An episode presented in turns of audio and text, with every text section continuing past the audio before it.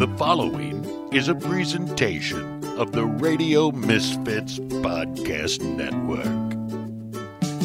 Hi, and welcome to The Bite Goes On. This is Brian Casey, as always, with my good friend Sandra Bernstein. We are, believe it or not, still here at the Winter Fancy Food Show at the Moscone Center in San Francisco. We have um, had some really interesting guests, and we have another one on deck for you. Sandra, how's it going? Hey, Brian. Good. um, really happy to have my friend Carole on from Rustic Bakery. And um, for those of you don't know, well, actually, I'm going to let you tell all about Rustic Bakery and when it started and how you ended up there and from the beginning. All right. Well, thank you guys for inviting me to uh, be here with you today um, for my first podcast ever. Which just, is awesome. Just downloaded the podcast awesome. app on your Yep, phone so that yep. you can listen to podcasts. Yeah. Yeah, just getting into this whole thing. so uh, the story is now 14 years old. We started back in 2005, and I had an idea to make artisan crackers to go with artisan cheese. And uh, the idea came to me because uh, it was in the Ferry Building one day at the Cowgirl Creamery, and I was amazed and stunned by all their beautiful cheeses that they had available from really all over the world, and really surprised to see so many interesting cheeses that I wasn't aware of that were here in the U.S., made in the U.S. And I looked around at what they had to go with it, and uh, really it was Carr's water crackers, and I said that just Wow. doesn't Yeah. seem to be the right pairing. So I was an avid bread baker, and I As a career? no, I was just an, I was an amateur, Okay. passionate, awesome. passionate amateur though. I mm. mean, Had your own starters at home. oh uh, and- yeah. oh yeah, for years. I mean, it was. I mean, I I was making at home in a sort of jerry rig deck oven, anywhere from eight to twelve loaves of bread a day. So Wow. what? did you do with it all? we gave it away to all of our friends and oh, So you just found the process Yes, interesting. Yes, exactly. Exactly. It appealed to my scientific nature. Right. I, at the time, was a professional fashion designer. wow. And we, Josh and I, owned uh, an apparel company that we had had for about 10 years. And so this was my hobby. Baking bread was my hobby. But it started to become uh, kind of an overwhelming uh, obsession. and, uh, you know, Josh said to me at one point, It seems like you're really enjoying this baking process. Maybe we should think about doing something either baking or food or you know something else because we were you know both of us entrepreneurial and uh, enjoyed first of all working together and we enjoyed uh, you know the process of being having our own business so we started to think okay well what could we do and it was sort of a eureka moment when i was at the cowgirl creamery that day i'm like okay this makes a lot more sense than starting a bread bakery because these crackers are shelf stable and they have shelf life and um, you don't have to make them at two in the morning right. so they have a lot of a lot of reasons to go in that direction. And uh, the the other thing was I, I started to study cheese and the number of cheesemakers from I think from around oh 1995 to 2005 had quadrupled in the U.S. Suddenly there was all this cheese and all this excitement about cheese going on, and truly no no artisan crackers to go with it. So yeah, the accoutrement wasn't growing as Yeah. fast as the cheese. true. Yeah. So I very boldly made a cold call to Sue Conley at the Cowgirl Creamery and Who said, you knew or didn't know? "No, I didn't know Okay. her. I did not know her. You, Um, you know her now. know her well." and I said to her, "You guys have all this, all this amazing cheese, but you don't have any crackers to go with it." And she said, "We know." And in fact, she said to me, every fancy food show that they would go to before I proposed making crackers for them, they would fan out getting here to go look for crackers, and really no one was doing it. So she was she was thrilled to welcome the idea, and I made a whole bunch of samples, took them to her to to try, and then we uh, worked together to develop the flavor profiles so that they would be complementary to cheese, not overwhelming to cheese. So the whole idea right from the beginning was that we would be the accompaniment to fine cheese. We didn't want to be the the cracker that was the standalone cracker. We Right. wanted to be the cracker that you would pair with cheese. Though I can eat a whole box of your crackers, no problem. you don't have to have. So at that point, you say, well, so what makes a great cracker for cheese then? Well, um, I just started with what I knew, and I knew that I knew how to bake sourdough bread. I was making really great bread um, as a hobbyist baker, and I had developed all these different flavors that were, you know, my my bread flavors, and so I just one by one started turning them into crackers and seeing how it turned out. And the the first one was just a basic sourdough bread um, with sea salt, uh, sel gris actually, gray sea salt from France. And it was a bread that I had been making. And I just said, let's try it as a cracker. So basically, just rolling it super thin and using the same bread dough that Wow. I. Yeah, that's all it is. And, uh, you know, I had to reduce the hydration a bit to make it into a cracker effectively and went through a few trials, test runs, and uh, but very quickly was able to develop this cracker bread that was delicious. And then the thing just started to snowball. Then I was like, oh my God, that works. So then I tried my olive bread and then I tried my onion bread and all of them were, were working. So when I went, went to meet with the cowgirls and shared these experimental crackers with them, they were, and I, being a designer, I did a very nice job presenting them. I'm sure. I developed labels and I packed them, and they went in a beautiful big basket. And you know, I I kind of wowed them with the visual impact before they tasted them. But they loved them, and they said to us, well, they said to me that they would give us a standing order. Well, first thing they said is, "Well, we love these. Where are you selling them?" And I said, "Well, nowhere. I want to sell them to you." They're for you. I think they were under the impression we had You were already started. Yeah. But at the time, we still had our apparel company running. And so it took us about, oh, maybe three or four months to wind that down and start to work on a business plan for uh, the bakery. And so they said, okay, look, whenever you're ready, we'll take 50 cases a week. So I, oh 50 my God. 50. cases. And that's a case of 12 or 24? case of 12. Case well, of I don't even think we knew it at that point what it would be, Right. but they said cases. so I rem- I'll never forget because leaving the meeting, I, I remember calling Josh on the way home and I said, honey, we're in the cracker business. so it did take us a while to, to transition out of the other business we had and and we started writing this business plan on how we were going to you know develop a bakery and honestly we knew nothing about the food industry. Nothing. I mean we knew how to manufacture linen shirts and uh, embroidered silk clothing. We knew all that but we didn't have any idea. It was a little daunting because it's food, you know, food you eat, and it's we didn't know the rules or regulations or anything about it. So it took us a while to get up to speed. And as we were working on this business plan, we stumbled on an opportunity of a bakery in Larkspur that was uh, for sale, and it became our original rustic bakery on Magnolia Avenue. And at the time, we had really no idea what we were doing. I mean, I had made up this business plan with all the equipment and you know costs involved and this and that. But the piece I didn't know, and Sandra, you'll relate to this, I didn't understand the construction piece, oh. which is the bigger part of any restaurant project. Right. The equipment is usually less. So I, I didn't really understand exactly where we were going. It was very fortunate for us that we happened to find this bakery, and lo and behold, it had the sheeter, the rack oven, the mixer, the the benches that we everything that we needed was there and ready That's to go. incredible. And uh, the lady who owned it was it's was eager to sell it, and uh, she had had it on the market for oh I guess around a year or so, a couple of years uh-huh. even, and her original asking price was two hundred thousand dollars, which was fair when you saw the mm-hmm. equipment list and everything that was there. And I said to her, "Well, we have forty thousand. That's as much as we can go. That's it. That's the top dollar for us."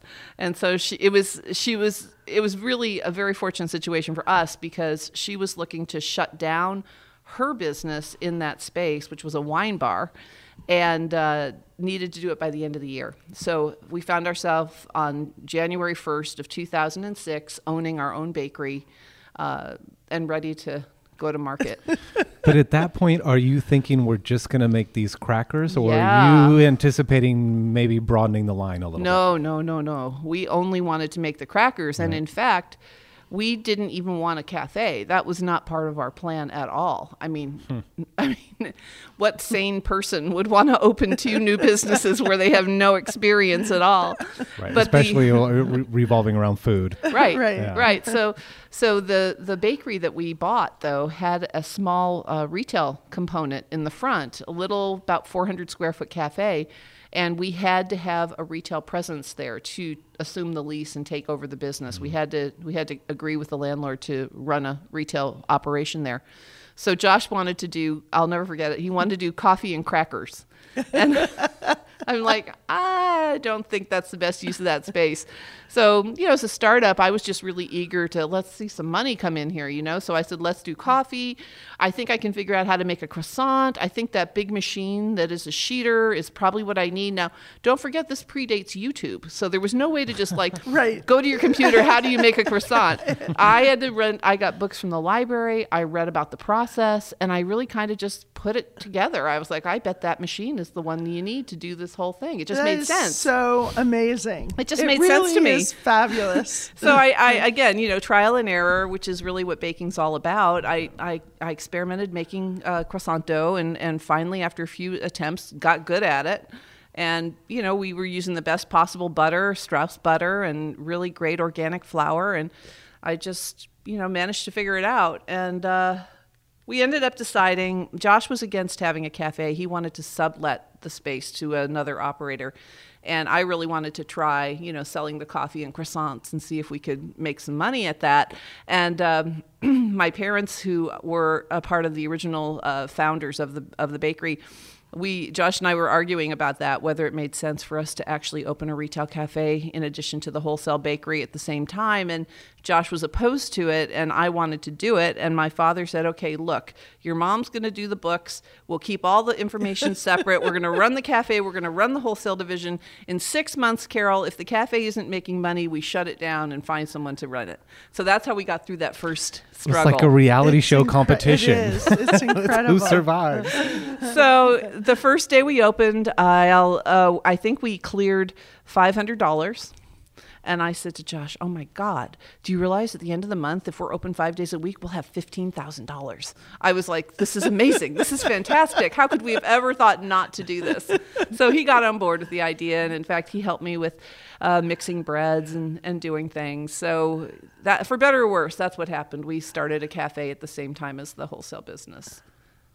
It's so fun. I know, isn't that amazing? Where you're looking yeah. to fill uh, a hole in the market, but Right. then sort of take on this other thing Yeah. and and do it successfully without any experience whatsoever. It's amazing.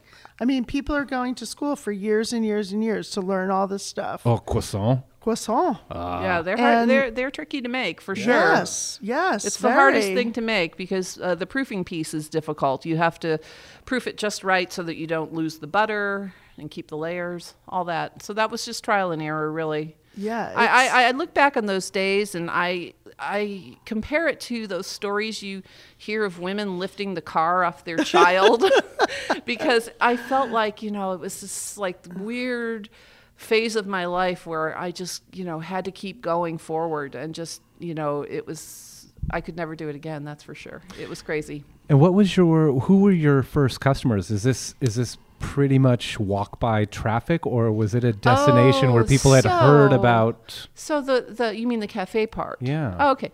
So the the place had always been a bakery. Mm-hmm. Okay, and it's in a very exclusive area of Marin called Ross. Yeah. Okay, and the person that we bought the bakery from had decided to turn the front into a wine bar, and the idea was so it's a, it's about a three thousand square foot space. So four hundred square feet is the bakery is the cafe part, and the rest is all bakery, and it always was a bakery, but they decided to turn it into a wine bar and try and find a baker to rent the oh, bakery. to that was their part. plan. That was their idea. So the wine bar was not a success. And as soon as we took over and put Rustic Bakery on the window in very bold font, the neighborhood was like, oh, good, there's Oh, a it's a bakery again. now. yeah. So Ross is the kind of place where houses don't really change hands very much. Families just pass them down. Mm-hmm. So you know, as soon as it was a bakery, everybody who lived there knew it as a bakery, and they immediately lined up to get their coffee and croissants. And it's still, it is my most favorite treasured location. Hmm. I when I'm there, invariably people come up to me and hug me, just like I'm sure they do when you go to your restaurant, Sandra. Yeah. And you know, they all feel so attached to the original, you know, mm. location that Yeah, they're invested. they are. Yeah. Yeah, they love and it. And how many locations now? So we have four retail cafes in Marin, and then we have our large production plant in Petaluma where we do all the packaged products. That's incredible. And I'm assuming you're not just selling the crackers. Um, I mean, you're selling not just to one cheesemaker at this point. Oh no, no, they're actually available, of course, across the country. We probably have about 40 distributors, and we are even international at this point. Wow. It's incredible. And and the line is expanded. It has, and uh, we it's expanded and it's contracting at the same time. So we've tried a lot of different things, and uh, what we've decided to do is we have categories of products. So originally, when we started with just the flatbread crackers, we had eight flavors, and now what we've done is we've focused it down to the three top sellers, and it's this is the first show where we only have the three top sellers. It's been a process. We uh, we went down to six, then we went down to five, and now we're down to three. But what we've done is we've taken two of those flavors and we're offering them in a different size format. So we're tr- we're we're adding things, but at the same time we're focusing on what people really like because we want it to turn fast in the stores. And Right. if you have a flavor that sells slowly, then it could get to be a little bit old, and it just it doesn't make sense. We just want to make sure everybody is getting the best quality product that we can offer. And do you co-pack for anybody else? Not really. We do have one private label project that we're doing that's pretty large scale, um, but usually no. We are pretty much at capacity all day long, all, all year long, Wow. doing and our own one products. shift, two shifts. We actually have three shifts. Wow. It's around the clock, uh, but we are dark on Sunday. so Okay, we so do still have a little bit of space to grow. uh, the holiday season was brutal this year, though. Was we, it? Yeah, we we just really struggled. So uh, the exciting news for 2019 is that we are uh, we are renovating the bakery. So the bakery is 25,000 square feet, and uh, we found a space nearby us, about a m- two minutes drive, which is 22,000 square feet, completely built out with pallet racking throughout. Beautiful, beautiful facility. And it's available for us. We, we leased it. So we're moving all of our finished goods, all of our packaging, all of our raw ingredients are going to live at this new warehouse that we have. And I'm in the middle of renovating the entire 25,000 square feet to become all bakery. So right now, about half of the space is warehousing. So that's all going away. Right. And That because that sense. facility is uh, SQF approved. Right. And so we can utilize it, the entire space, for uh, food production. Because we were trying to decide, well, should we open a cookie bakery separate from the cracker bakery and just, you know, Right. divide the business that way?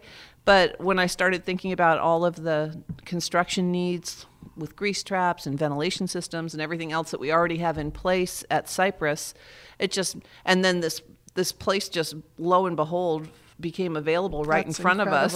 It was incredible. It, it was a It's like all your stars are just lining up. Right? Yeah. Doesn't it seem like that? It does. and we're in a fairy tale. it really has been that kind of a business. I must say, it seemed as if someone else was actually putting everything in place. You're like watching someone. yeah, yeah. It's been it's been very very. I felt very fortunate through the process. And this most recent thing, I mean, we the warehouse is 100 percent ready to to move into. Um, beautiful bit. I mean, everybody laughs when I say beautiful pallet racking, but I get excited Oh, about pallet huge. racks. exactly. Now, do you are you going to have to shut down baking while you're renovating? No, it's a pretty minor renovation. Oh, perfect. Have uh, have you ever toured the I plant? have not. Okay. I to do yeah, you one. need to come I on do. over. You guys should both come over. Yeah, Come take a look. So it's a matter of taking packaging equipment out of the bakery room, moving it into the warehouse because the packaging equipment is huge when you're doing the different Right. type. We have seven packing lines, all automated, and it's kind of cramped in the bakery room right now. So by taking that out of the bakery room, we can then t- uh, put more ovens in the bakery room. So we're going to be adding another five ro- uh, rotating rack ovens and uh, one more packaging line, and then we'll, we'll be able to really uh, get a better uh, flow through the space. Now, how did you even know who to hire for that? I mean, because so wait, okay, so you're doing 50 cases a week. Right. You get that done. They're thrilled to death. Yeah. You've got it. Well, going. okay, so so I was very lucky in my timing because when we launched with the Cowgirl Creamery, it was in October of 2005.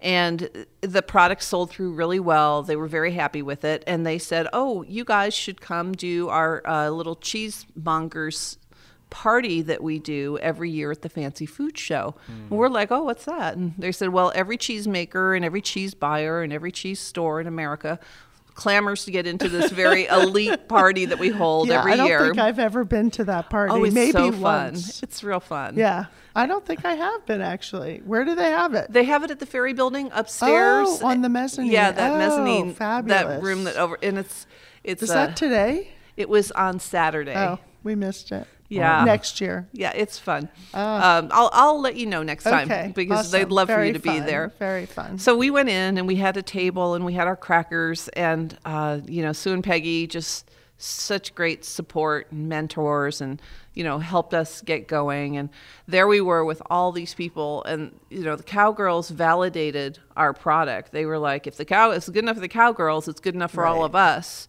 so suddenly we found ourselves with all these people who wanted the crackers and um, it was it was challenging in the beginning so hard to to manage everything between starting the cafe with the croissants and then getting the crackers made and then getting oh, them and somehow just all the packaging. oh yeah it was Well, in the recipe, so you have your recipe that you're used to doing at home. How do how do you figure out how to translate that to a larger scale? Because I know that's a real challenge for some people.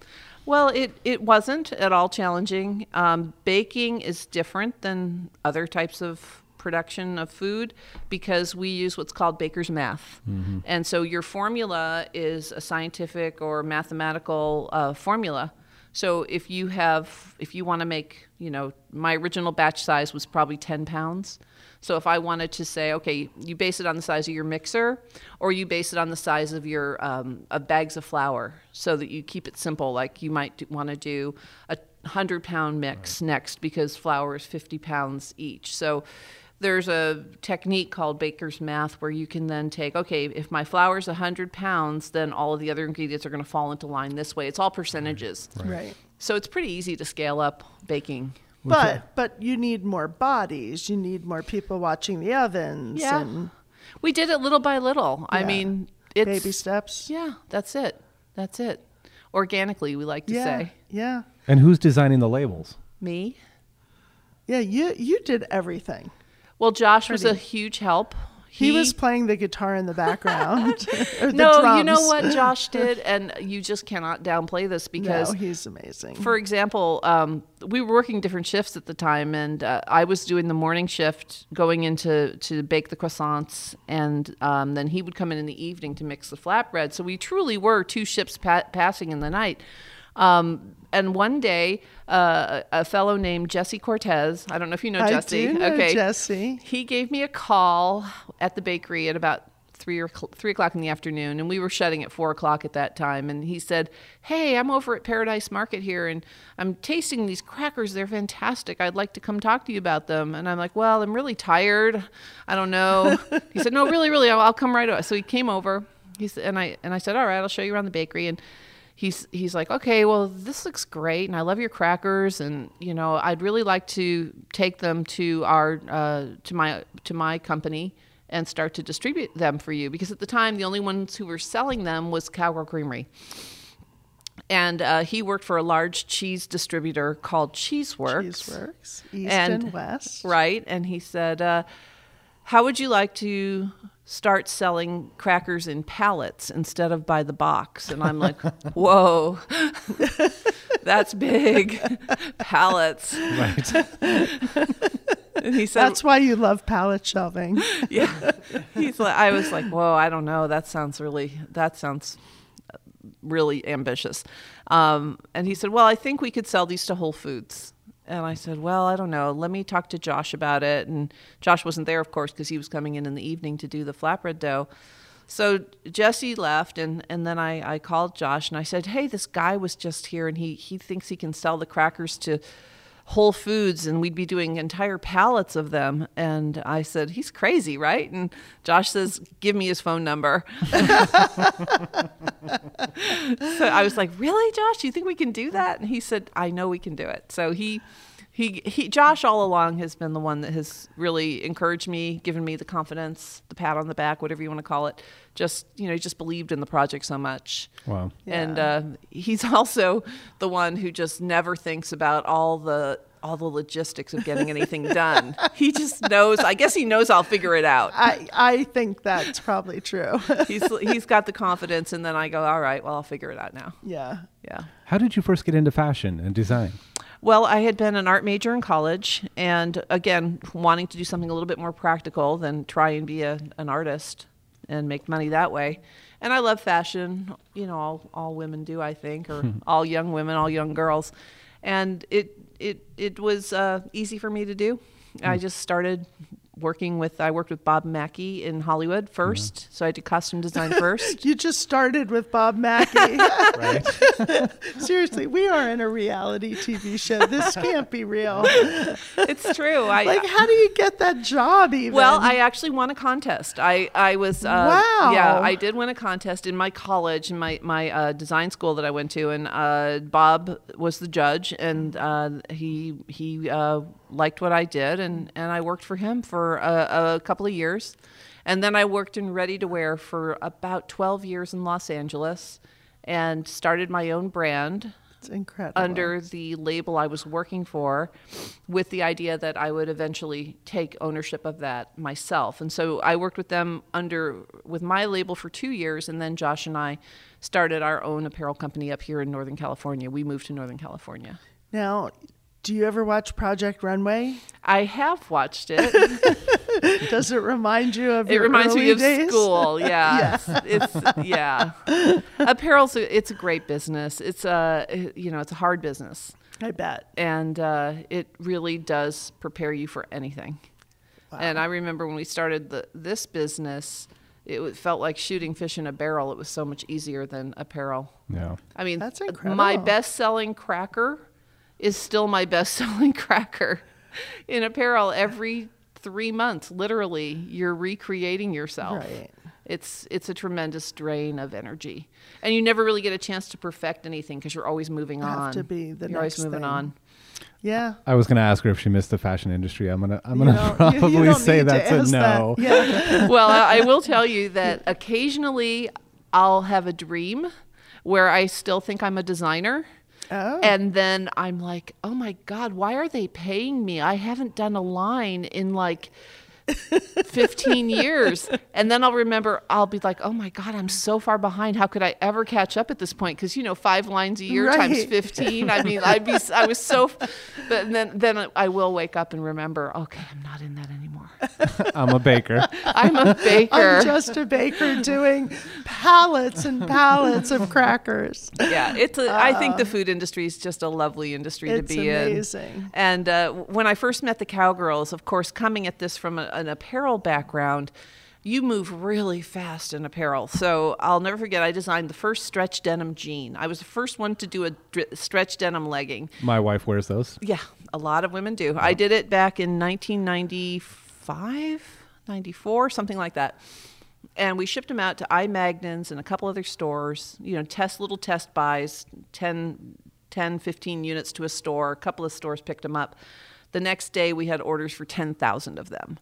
And that's just the way apparel works because buyers know when something moves fast like that and it's new, they, they, they, they know. They know that they're going to sell it. So I remember sitting down with Sue and Peggy and talking to them about the crackers, and it's going to be fantastic. And I'm going to have this whole wall of ovens, and they're going to be making crackers all day long, and it's going to be amazing. And Peggy says to me, slow down, Carole. she said, it doesn't really work that way in food. You have to take your time. People will come look at your crackers. They may like them, but they, they'll say, I don't have any space on the shelf. I'll come look at them again in six months. So it's it's been a very very different pace to get used to. Um, and in a way, I think it's good I had the cafe to keep me busy because honestly, it would have been too slow for me, the whole pace Yeah. of how the food industry worked. It's kind of like step by step by step. And you layer, and they do well. And then they you get another group of stores. And, it, and so the cafes were much more dynamic and fast paced and, you know, just and personal. and personal. Yeah. Yeah, you get that amazing feedback from your Mm-hmm. customers testing new products. You know right away what they like and what they Yeah. don't like and And I mean, at the cafes now, you do more than croissants. I mean, I, Oh, yeah. sandwiches and salads. Oh yeah, and it's been that way. Uh, when we first opened, we just had croissants in the morning. We closed at noon, and then we started working on the crackers. But little by little, within the first year, we had already gone into soups, salads, sandwiches, and we were open till six p.m. And uh, that's you know we have a very very full menu. We do a lot of specials. We have a lot of you know we're very much farm to table seasonal uh, philosophy, just like fine dining. We buy the best ingredients we can find, Right. but we serve it fast casual. yeah, Yeah. yeah. You were doing it before its time. Well, I think we all had the same. I, there's a group of people who had the same idea, and I think we were kind of the only ones doing it in this very casual approach. Right. And again, for us, it's all it's very simple food. It's very it's all about freshness. You know, we get in our our stores are so small, our cafes are so small. We'll get in like 15 cases of lettuce in the morning, and we wash it all, and then we sell it all, and then it's gone. And then the next do it day, again. yeah, it never ever gets refrigerated. Even it just gets washed and eaten. I remember hearing about that. That there's you would like to get rid of the lettuce. I mean, without it even having to be refrigerated. it's true It- because it's, this it tastes so much better. It's so true. Yeah. It's so true. It's, people take lettuce for granted because they've had refrigerated lettuce. But when you grow lettuce and you eat lettuce that's never been in a refrigerator, which sucks out all the flavor, it's a different experience altogether. Yeah. Wow. and where I did you never get your? thought about that. Seriously. I know. Well, I think didn't about either. it. You think about it with tomatoes, right? You would Yeah, never refrigerate totally. tomatoes. It's Yeah. the same with the lettuce. So the lettuce that you're getting does that pretty much just come right from a farm? It does. It comes from County Line. Wow. That's where we buy all our oh, lettuce. That's fabulous. And we also buy it from uh, IVC, the Indian Valley College, and their Uh-huh. organic farming project. Oh, that's great. Yeah, we get it Nov- for Novato gets it from there, and the other stores get it from County Line. Uh huh. And county line stuff is beautiful. It is. It's always been beautiful. I always love their radishes. Oh, yeah. I also like their wine. I have not had that. Really? Oh, their rosé. Is it good? I, you know, I'm thinking it's the same county line people. Maybe. I don't think so. You, know, don't? County Line is a secondary brand of. For? Oh, it's gonna come to me. Give me a minute. My brain will freeze. But it's a it's a very well known established uh, Oh. brand. It's specifically Well- for Pinot, and th- that's sort of their their um, lower tiered uh, brand. Well, they've Uh, Radio the- Coteau. Radio. Okay, so they've gotten the benefit of me thinking it was county line. Right. Because I respect the quality of county line, so I, I bought the county line. Now, if I had known it was Radio Coteau, I would have never bought. No, I'm kidding. I would have No, bought are it. you I kidding? know, That's I, what I- I am kidding. I would have bought it just the same. well, I had a, you know, Josh and I, uh, this is a funny story because we're buying product from Indian Valley College. Last summer, Josh and I built a farm, a little farm on our property in Novato, and a little, a little garden, really, not a farm, a garden. It's all enclosed because we have a lot of deer, Deer. and wild animals and things. So it's sort of like a big aviary. It's got, a, a, it's all netted, not netted. It's like this really fine mesh. It's just lovely. And uh, we we uh, we got started late. Granted, we we put in our first group of plants. We were supposed to do the fall planting, I think, in late August or early September. Well, the construction took longer than we thought, and we weren't able to plant until October, end of October, which kind of killed our whole season. but uh, a couple of weeks ago, I was at the farmers market at Marin Country Mart, and uh, the fellow who, one of the guys who owns County Line, was there that day. Probably had a call out, so he was there selling the product. And I, you know, I've known him a long time because we've bought lettuce from them for so long. And I said to him, I walked up, I said, you know what, I have. Looking at this beautiful bounty of what he was selling, I said, I have newfound respect for what you do because Exactly. oh my god this beautiful beautiful Yes. lettuce product that he's How hard growing it takes. and you know what he Yep. said to me he said well why and i said because we just opened our oh we just built our own garden and it's not easy to grow stuff as it turns out i thought you just put the seeds in the ground and you know a few weeks later you had your carrots and it's but you hard know, in a year from now, we'll be sitting here, and Carole have the trophy of the award-winning tomato. I know. award-winning- All I did was mean, put the seeds in I the just ground put the and in, and it you rained know, and we it- picked 'em. There it was. oh you're too kind i hope so i hope so no, I think so.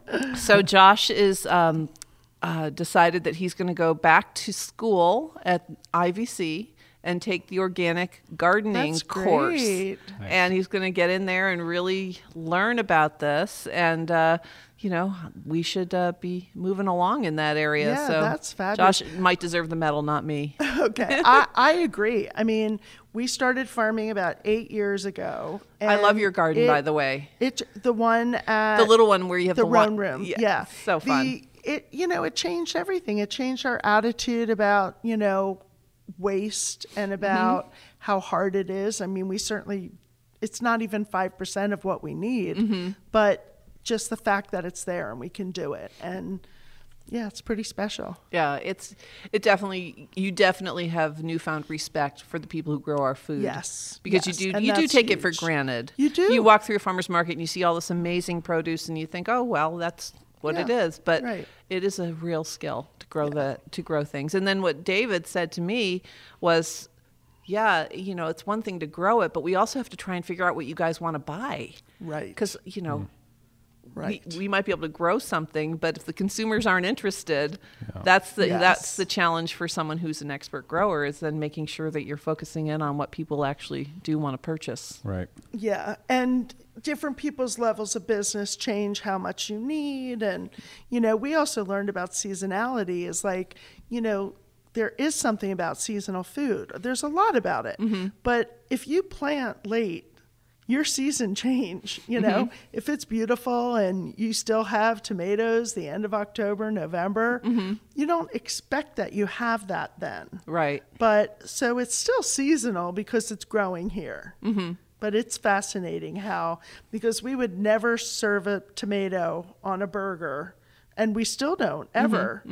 But because we would be like, it's out of season. Right. But that may not be true anymore. Maybe in season longer and longer, especially with global warming. Yeah. Right. Yeah, that's a factor for sure. Yeah. And then um, packaging, you started your packaging and very simple. Mm-hmm. I mean, I actually tasted the crackers. I'm thinking that I did a tour with Jesse at Cheeseworks West. Okay. And I think it was pretty soon where we were using them as a distributor with the jams. We Mm-hmm. Right. were there, but we did a tour of the warehouse. And I think when we were there, we tasted the crackers. That probably was back in 2006. It would be because in 2000, well, in later in 2000, and well, in 2007, we stopped using distributors. So it was probably about a year in Right. there. And that was then. They were wrapped in simple plastic, raffia, Ce- yeah, cellophane. cellophane, and yeah, cellophane, and um, they were fragile. You know, you really had to be careful. Yeah. Um, and we we were yeah we were buying boxes and. Um, that's when we had the fig pantry. Yes. And Josh te- when I was asking him to um, come, he's like, you know, you were like one of our first customers It's that true. bought. And I said, yeah, well, we still buy them. We still serve them in catering. Nice. Yeah, it's um I mean there's a lot more crackers out there now. That's true, there the are. consistency and the level and the commitment. We continue to be the only organic Wow. sourdough cracker on the marketplace. That's incredible. We're the, I mean, I haven't seen any others. So, you know, a lot of a lot of our competitors are conventional flour. We believe in organic, and uh, the sourdough process that we use to make the crackers is uh, very challenging. It's a 12 hour fermentation of the dough. So we mix the dough, you maintain the starter. Now, instead of maintaining the starter in buckets like we used to, we have tanks that a fermentation tank. And you know, it's it's a lot of extra effort to go to. Most cracker companies don't do that. They don't. It's it, crackers are typically non-yeasted products. Right. So with ours, because they are yeasted, they have the uh, they have the sourdough component, which creates flavor. They have the fermentation time that creates flavor. And when we bake them, we actually get oven spring. So th- they're bubbly and they're uh, they're the- Crunchy The, and- yeast is Yeah. uh, responding in the oven. It creates this flakiness to them that you don't find in a typical cracker. right. Well, what's next for you then? Well, wait, they went to cookies Oh my goodness. and delicious little cookies Yeah, we as do they have are. we do have a full line of uh, sweet products, and our holiday line has become really an important part of our business. So we do things like gingerbread, um, glazed cookies. We do all kinds of sugar cookies in fun little shapes. We have uh, two European cookie machines that make uh, little cutout cookies. And so we do all these little whimsical shapes, cute little butter cookies, just like you know your mom would make. but those are sold in the bakery or in the cafe, or those are distributed. Those are distributed. Distributed. Okay. Yeah, I, we did we did uh, about a hundred thousand jars of cookies for Starbucks this year wow, of little gingerbread people. Yeah, we That- call them ginger babies. ginger babies. And so, how long has Scott been with you? He's been with us since 2015. No, 2014. 2014. Yeah. And he was Four full years. Creminelli, Uh, Point Reyes before that. Point Reyes, and then Creminelli before that. Creminelli so before he, that. Yeah, he was uh, in the charcuterie first, then cheese, and then he came to yeah, us. how what a perfect. Uh, Well, he thanks his, his, he thanks his lucky stars every day that he has a shelf stable product now that he doesn't have to deal with all yes, those uh, no. spoilage yeah, issues. That, cold cold chain. the worst thing that happens to our product is it crumbles or right, breaks. Right. Yeah, and I mean, but he's really a master in He is. yeah, in getting things where they need to go, and he's pretty much operations. Well, he is he is vice vice president of sales, Wow. and uh, he works really closely with me on developing all the packaging too. okay. Wow. So it's very it's my vision, and he, gets it done. He actually, uh, I bounce things off him all the time. Um, he- he's great to work with in that sense. He never he never tries to uh, overshadow my direction in terms of merchandising or how I think the product should look. He definitely uh, respects my vision, but he's great at um, just his opinion. I, I value his opinion so much. Oh, that's yeah, awesome. Yeah, he's got a great eye, uh, and as far as his display and merchandising goes, I mean, he's he's. I told him the other day he's a genius at it. Oh, He got our booth all set up, and he was uh-huh. texting me pictures, and I'm like, it looks fantastic. So oh, that's great. yeah, I really trust his judgment on that. And what year did you start coming to the Fancy Food Show? We have come every year since 2006. Okay. And originally it was a two foot section at the Cheeseworks booth. Oh, right, And right, right. I was telling my dad, who is also one of the founders in, in the company, I was telling him yesterday about this, and I said, This time at the show, we have a 30 foot booth.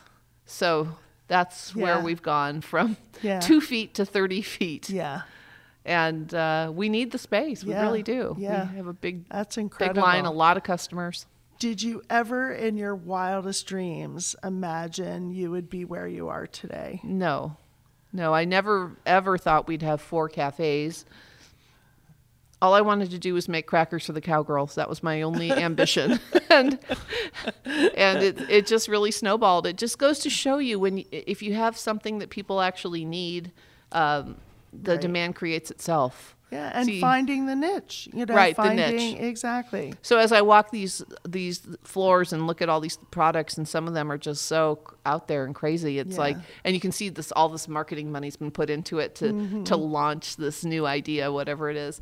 Um, you know, it's like if you if we've done it very slowly. We've grown little by little and expanded the line as we've mastered one idea, then we move on to the next.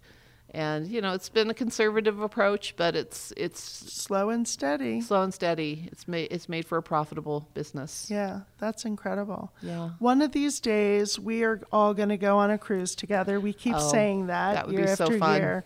Where are you heading this year? You must have a Uh, plan. we do have a plan. Josh and I are very excited. We're doing a uh, Western European cruise. We leave out of Bor- out of uh, Barcelona, Okay. several stops in Spain. Then we head to uh, Portugal, uh, Morocco, two stops in Morocco, Portugal, several stops, Bordeaux, then Normandy, 75th anniversary of D-Day, by the way. Oh, wow. Then we head up the River Thames and we overnight in London, come back out, go to uh, Bruges, Antwerp, and, Antwerp. and end in Amsterdam. So in Antwerp, you have to go to the Jane. Oh, okay. Restaurant. Okay. Amazing. Oh, isn't the this- Jane? Did John Sergio John wanted to go there when We did go. Yeah. We did go. Okay. It was over the top. All right. Over the Are top. we talking about like huge cuts of meat? Or is no, this is this no, that's old Joe recipes? Beef. That's Uh, Joe Beef in Montreal. Oh, yeah. Um, the Jane Sergio Have been there. yeah, Sergio Herman is um, really awesome chef, and he has this restaurant, which is a very high style restaurant, Mm.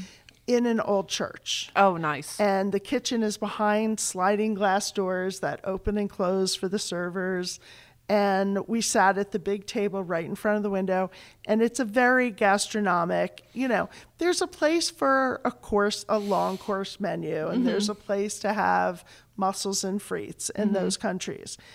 It was phenomenal. Okay, good. I, I, I'll, I'll remind to know. you. Yeah, I'll remind you. It was awesome. And what cruise line? Seaborn. Seabourn. We love Ooh, Seabourn. I have not done Seabourn yet. We've this will be I think our fifth or sixth cruise with them, and it's just lovely. Everything about it is lovely. Wow, I know. It's so nice. I mean, it is pretty heavenly. it really is. yeah. yeah. Yeah. One of these days, we're gonna We got to do that. That would be Yeah, super fun. It would be fun. We would have a good time. We would be. It would be. yeah. So, did you say what do you see next? Yeah, I mean, what's on the horizon for you? Well, I've got the renovation of the uh, bakery this year, 2019, and then we also are looking at a location in Sausalito that I'm very excited about, and I'm hoping we'll get it. It's a it's a, uh building on the corner of Bridgeway and Princess Street, and it is uh, uh, it was a Starbucks. And what happened was there was a fire last summer, and I believe Starbucks is not able to reopen in Sausalito. They are anti-chain. Oh, So the building is uh, the opportunity is there, and it's an amazing location with uh, great tourist visibility.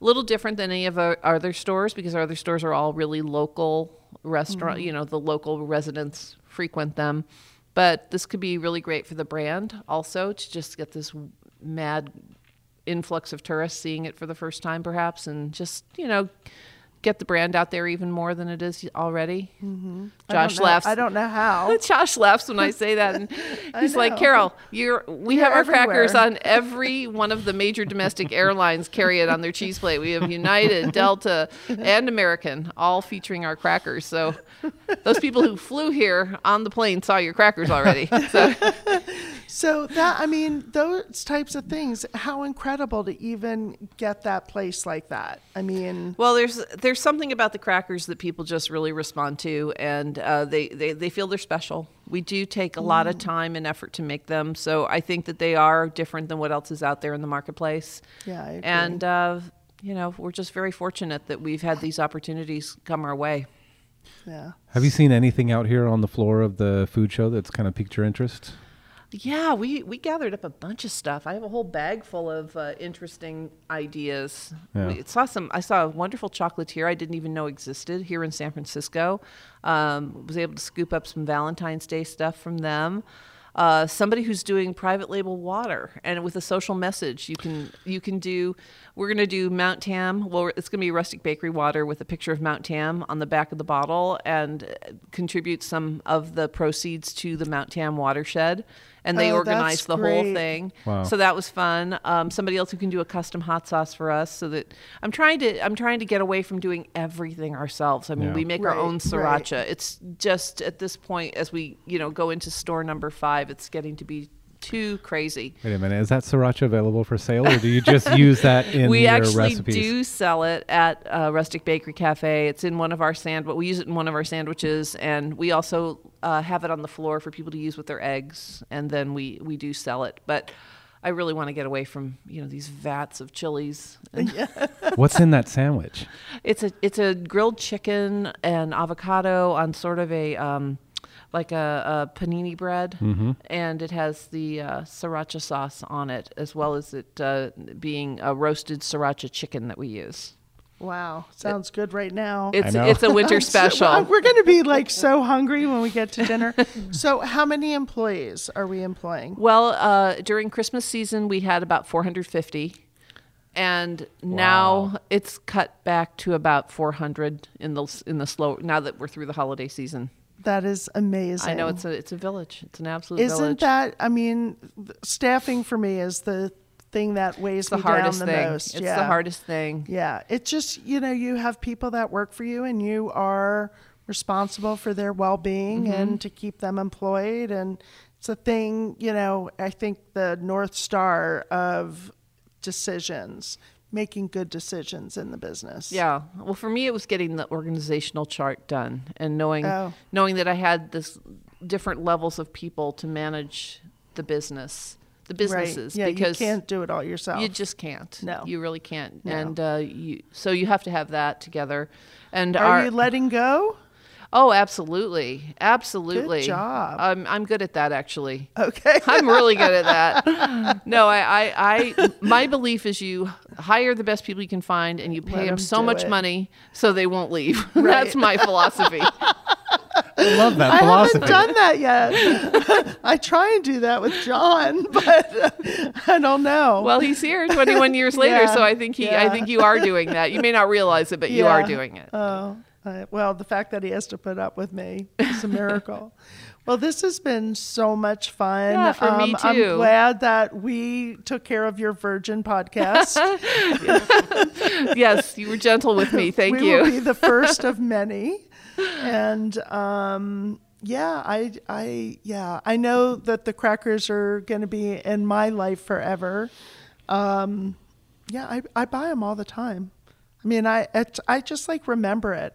And again, it's not just that the product is good, it's, you know, the people behind the product Yeah. and um, really committed to what you're doing and the passion. And, you know, it's awesome. Well, thank It's you. great. Yeah. Well, it's been great talking with you guys today Yeah, about the you. business. Yeah, girl, do you have a website? Do you have one website that sort of directs everyone to everything that's going on? Uh, well, we we don't have the best website. It's a project for 2019. Mm-hmm. Uh, what we have is it's really more cafe related, and so it does have the menu at the cafe. It has our locations, and then uh, we partner with Murray's Cheese in New York, and they do all of our fulfillment of direct orders to consumers.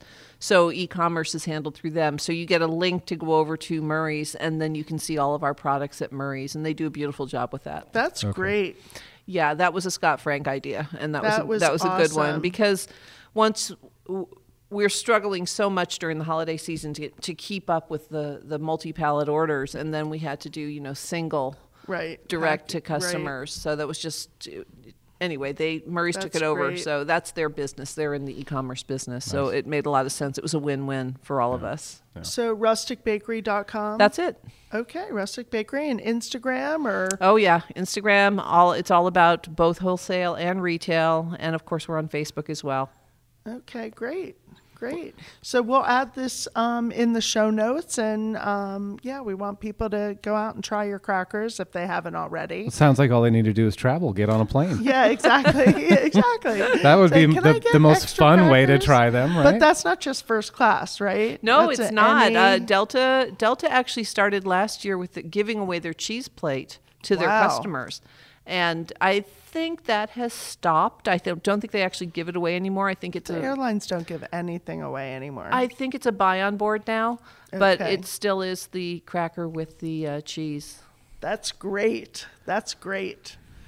Uh, all All right. right. We're going to wrap it up. I'm uh thank you so much for coming on the Oh, show. it was super fun. So Thanks for having me. And we'll Yeah. see you around the um, uh, we'll see you around the convention center. We'll see you around Moscone. yeah. This has been the Bite Goes On. We uh, um, still have, I think, a couple more guests that we're going to meet from the food show. So we'll be looking forward to talking to you next week. This has been the Bite Goes On with Sandra Bernstein and Brian Casey. Thank you.